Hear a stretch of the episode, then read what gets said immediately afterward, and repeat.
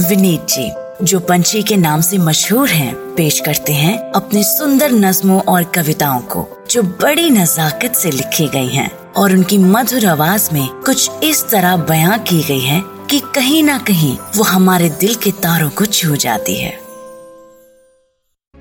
मैंने पहले एक नज्म नुमा आइटम कही थी कॉल्ड कोई ऐसा ढूंढो जिससे बात कर सको दोस्त बन के जिससे मुलाकात कर सको रात से सुबह सुबह से रात कर सको कोई ऐसा ढूंढो जिससे बात कर सको। अब मैंने कह तो दिया आ, कि कोई ऐसा ढूंढो जिससे बात कर सको but I love some of the comments I got पर कैसे कर सको? आपको क्या लगता है हमने कोशिश नहीं की? आपके लिए तो कह देना बड़ा आसान है। Anyway one of the things I realize after this went out is that we have never been taught how a good meaningful deep conversation is done और वो कौन सी चीज़ें हैं जो हमें अपने करीबी लोगों से पूछनी चाहिए या उनको अपने बारे में बतानी चाहिए जिससे हम उन्हें असल में जान सकें वो हमें जान सकें। एनी anyway, मैंने इस नज्म को सेक्शंस में बांटा है। हर पार्ट में कुछ सवाल हैं।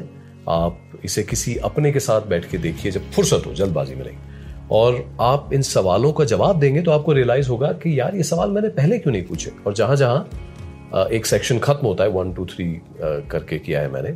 वहाँ पर या तो आप इस नज्म को पॉज कर सकते हैं, या एक बार पूरी सुनने के बाद you can come back to the question matter तो मुलाजा फरमाइए, कुछ पूछने लायक सवाल सेक्शन वन तुम जब छोटे थे, बच्चे थे, तब तुम्हें सबसे ज़्यादा क्या पसंद था?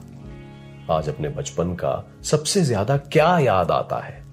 पीछे मुड़कर देखते हो तो क्या बहुत था, क्या पाबंद था? बचपन को याद करके कैसा स्वाद आता है, क्या याद आता है?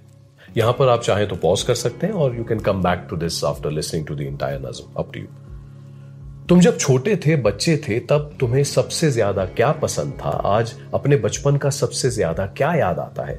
पीछे मुड़कर देखते हो तो क्या बहुत था, क्या पाबंद था? बचपन को याद करके कैसा स्वाद आता है, क्या याद आता है? थोड़ा अपने ख्वाबों के बारे में बताओ ना। कब से इन्हें देख रहे हो? क्या संजो के रखे हैं? अगर याद है तो हमको भी दिखाओ ना। थोड़ा अपने ख्वाबों के बारे में बताओ ना। अगर अलादीन का चिराग तुम्हें मिल जाता और धुएँ का जिन बाहर निकलते ही फरमाता, क्या हुक्म है मेरे आका? तो तुम क्या मांगते? फ़र्ज़ करो, एक जगह है जहाँ तुम्हें कोई ना जानता, ना उंगली उठाता। जो चाहे तुम कर सकते, कुछ लम्हों के लिए सारा जहाँ रुक जाता। तो तुम क्या करते? ज़िंदगी ने जो भी तुम्हें दिया है, कम है, ज़्यादा है, जो भी तुमने लिया है, सब चीज़ों में से किन चीज़ों के लिए शुक्रगुजार हो? क्या चाहते हो कि बार बार हो? तुम्हें जब दर्द होता है, किस लिए होता है? जब दिल भर आता है तो क्या हुआ होता है? आँखें कब छलक आती हैं? क्या नहीं सहा जाता? दिल कब रोता है? क्या हुआ होता है? अगर मैं तुम्हें सिर्फ़ एक मिनट दूँ और पूरी ज़िंदगी की कहानी सुनाने को कहूँ तो तुम क्या कहोगे? कौन सा वाक्य सुनाओगे? कहाँ पर रुकोगे? क्या कहोगे? हम जिनको अपना करीबी कहते हैं, अक्सर जिनके साथ सारी उम्र रहते हैं, कई बार उन्हें हम खुल के उनसे कभी बात ही नहीं होती, लोगों की सारी उम्र निकल जाती है। So what am I suggesting today थोड़ी सी वल्नरेबिलिटी थोड़ी सी सच्चाई, थोड़ा खुलापन और कुछ सवाल जो अभी हमने लिस्ट किए बताइएगा मुझे, काम आए तो। ज़्यादातर किस बारे में सोचते हो? हमें भी बताओ ना। अपने मन की गलियों में, मोहल्लों में कभी हमें भी घुमाओ ना।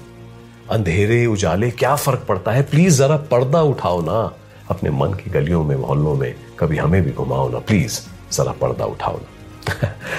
Much sunshine and laughter to you दोस्तों मुझे बताइएगा अगर आपने ये सवाल एक दूसरे से पूछे और उसका क्या आपकी ज़िंदगी में फ़र्क पड़ा थैंक यू वेरी मच